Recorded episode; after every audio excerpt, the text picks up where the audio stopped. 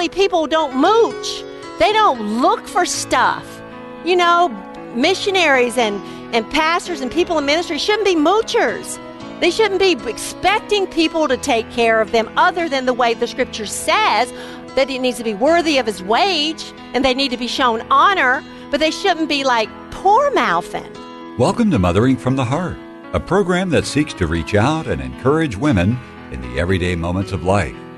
Your teacher is pastor's wife, mother, and grandmother, Audrey Broggi. We're in a series of messages entitled Stories of Women, in which Audrey has been looking at various women in God's Word and examining their particular circumstances while making application for women in the 21st century. Last week, we began a look at the Shunammite woman who is written about in the book of 2 King. As we pick up, we find this woman is submissive in her demeanor and interaction with the prophet Elisha. Audrey gives some insight into being submissive and notes that this submission was in conjunction with Elisha's demeanor of godliness. We don't find godly husbands, again, godly husbands, being dictatorial in their leadership. Again, I could give you name after name after name. Biblical marriage, biblical submission is not an inability of a woman to act independently of her husband either. Biblical submission is giving respect and honor to God's authority structure. That's it in its simplest form.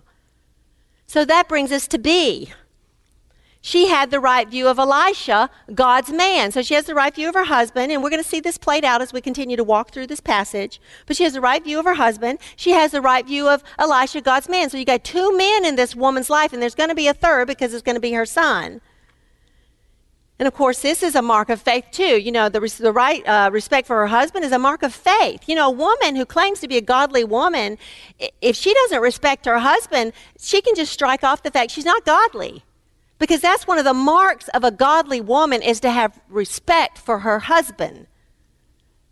And then the second thing you see is having the right view of God's man. It's, you could call that her second mark of faith. And that's what she says. Well, you see it right in the text. She says, I perceive. She's talking to her husband, stating what she perceives. I perceive this is a holy man of God passing by us continually. So she notices that. She's very perceptive. She's looking out for the man in her life. And it shows again her own walk with God.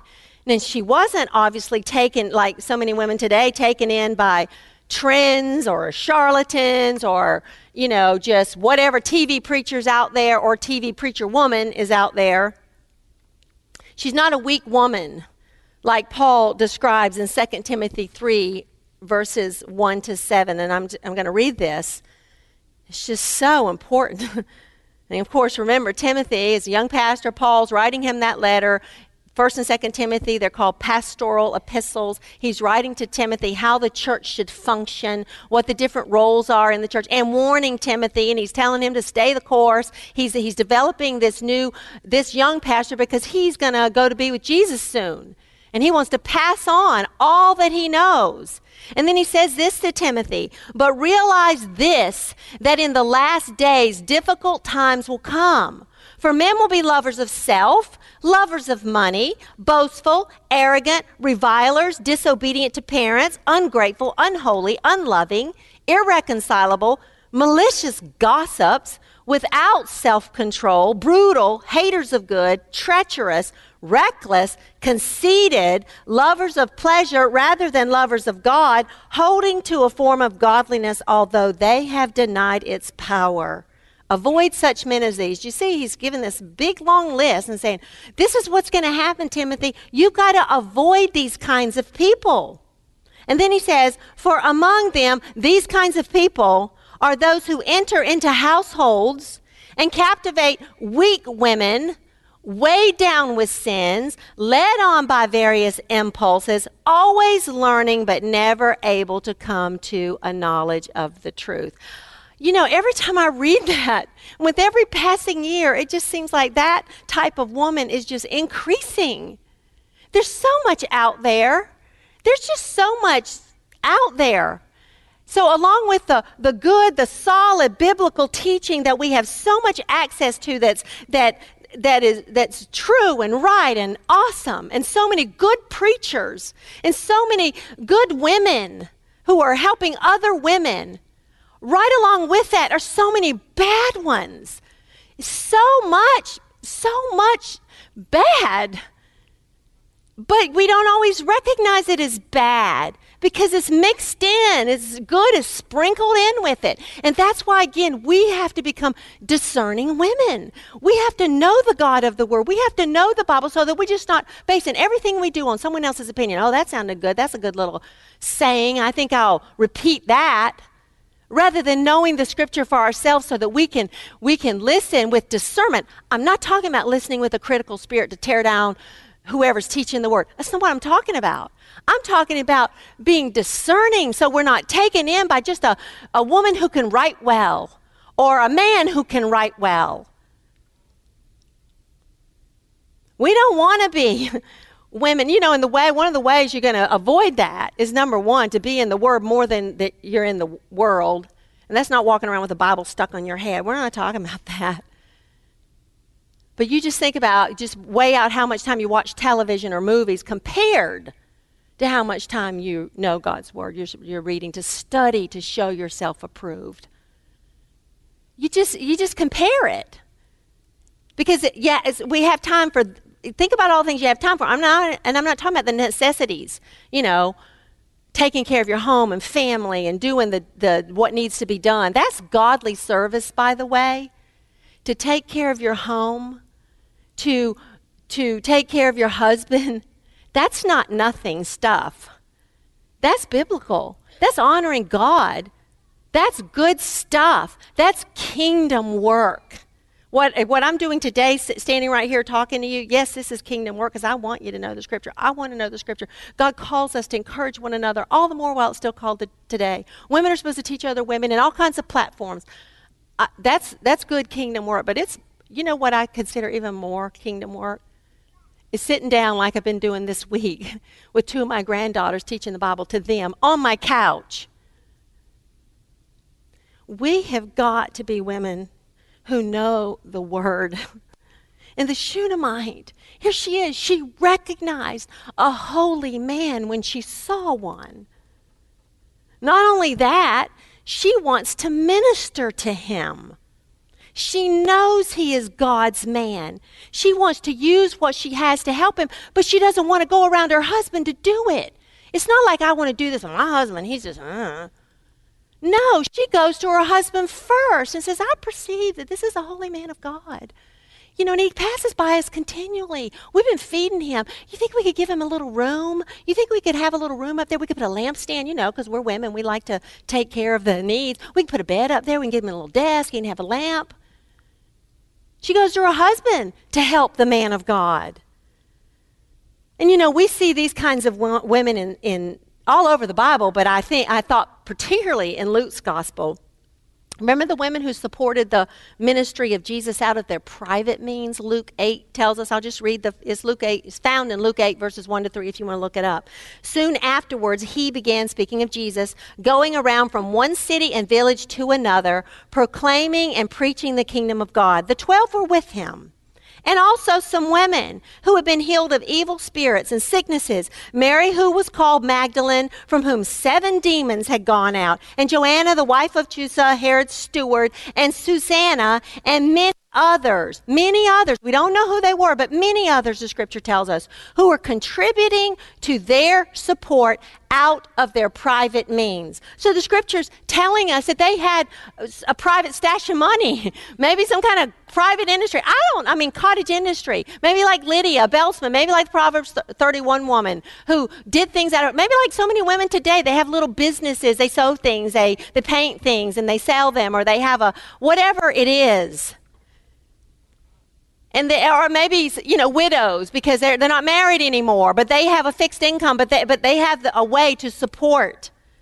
the ministry of god's people. And we're not even told how these women have their money. But here in kings we are told that the shunammite is a prominent a wealthy woman. And Elisha ends up coming to her home regularly.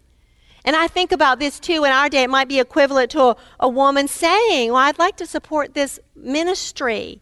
Maybe to her husband together, I'd like to support this ministry. You think we could put this in the budget and but then, you know, together they work that out? Or maybe she has her own little stash of cash.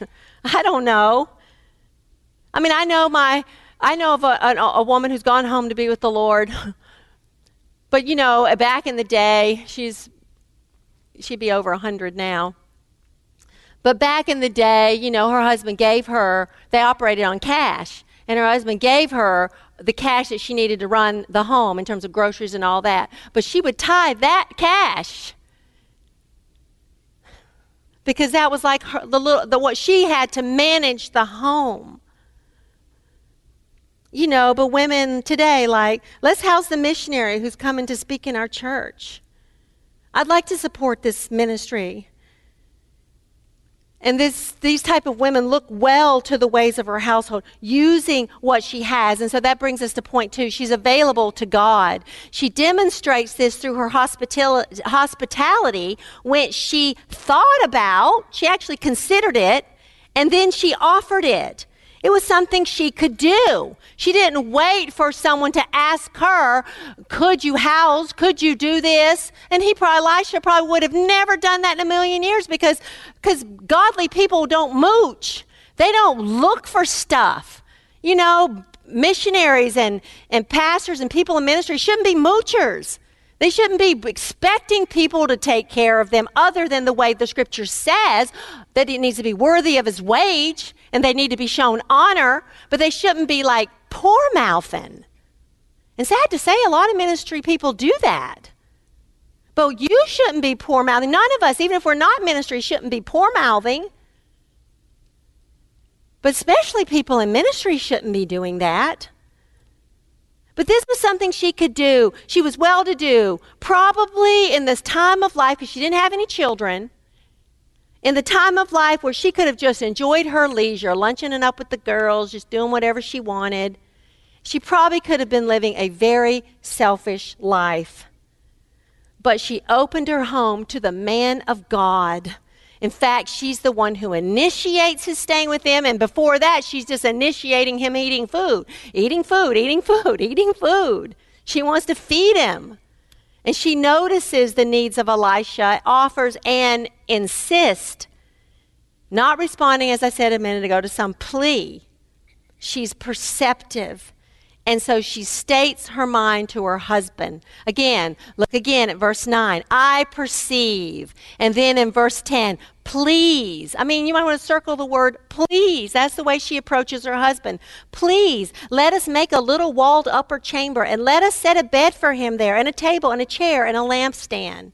And of course, too, you can, I mean, I personally just immediately thought of all the people in this fellowship who are just like this. Just like it. Have the gift of hospitality. Some maybe they don't have the gift of hospitality, but they perceive needs. And they just offer. They just say, if there's any any time anybody needs a place to stay, we've got this room. I've got these two rooms. We've got these extra beds. We've got this. Please, we won't always know when people need a place, but I want you to know that you can call us. We would like to do that. The Shunammite assesses her situation and she uses it to do good. But again, and just want to remind you, she doesn't do it without the consent of her husband. And God honors this about her.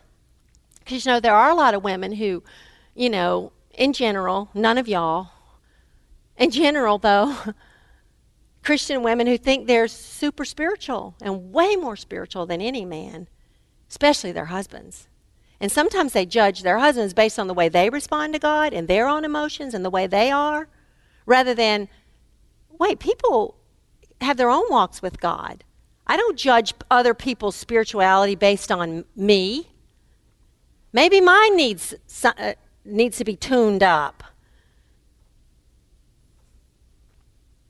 This is very possible in this situation that this woman wa- was a woman who was way more tuned in to God's leading than her husband was. It could be, we don't know.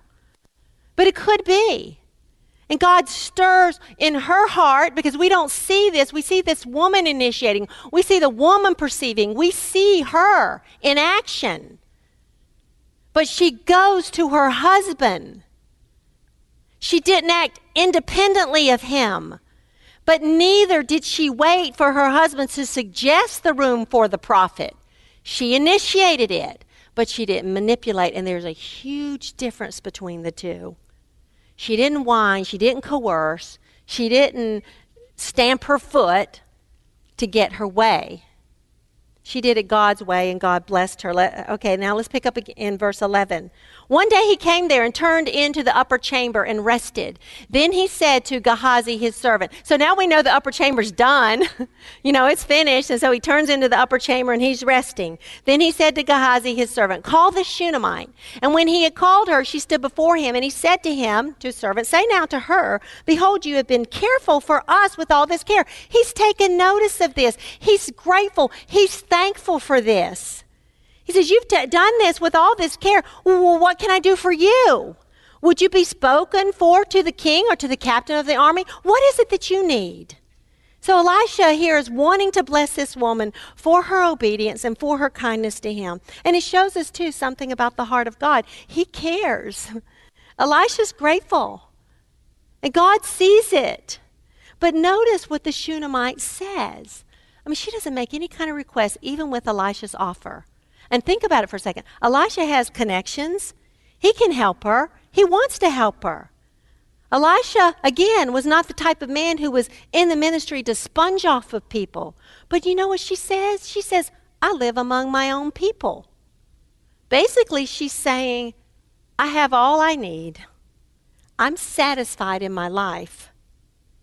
You know, and it's a good thing when God's people can honestly say, I'm satisfied with my life. You know, Psalm 23 The Lord is my shepherd, I shall not want. The Lord is my shepherd, I shall not want. because He's my shepherd, I don't have to want because He gives me everything that I need. whether it's prosperity or whether it's nothing, whether there's a lot or there's a little whether there's times when I'm very unhappy and dissatisfied in, in whatever it is, God says I don't have to want because He has me where He has me. And you know, the psalmist says, Give me, give me my portion. You know, just take care of me, just whatever it is that I need. I probably don't need a whole lot, Lord. Or God knows whether I need a little or whether I need a lot. And you know what? If someone, I mean, think about this for a second. If someone came to you, y'all should, I don't think that I have this in your Titus Fellowship questions, but Titus moms, you should ask this in your groups. If someone came to you and offered to give you anything, and they had within their power to do so, they offered and they have the power to do it, what would you say? I thought about that for myself and I just sort of felt ashamed. Because I can always think of more things that I think I need. Whether it's on the material side of things or whether it's the emotional side of things. No matter what, I can always think, well, you know, I certainly need that and I sure could use this and and there's a difference obviously, in being appreciative of more things and however God may want to supply. But the issue is being content. the issue is being able to say, I live among my people. I have all I need. I'm satisfied. I want to be content. I want not to want. And I thought about the verse too that godliness with contentment is great gain. Godliness with contentment is great gain. The Apostle Paul, he said, I've learned to be content with a little and with a lot. That's in Philippians. One of the reasons her response is so amazing is because of what we find out next as Elisha still wants to do something for this woman. But what do you do for someone who doesn't need anything or who says, I've got, I've got everything I need? he, so he consults Gehazi. So he said, What then is to be done for her? And Gehazi, the servant, says, Well, she has no son, and her husband's old. And we wonder to make you wonder how old she is. I don't know. So here we find, this is where we find that she doesn't have any children. And we know what the Bible teaches about Hebrew women. They all wanted children.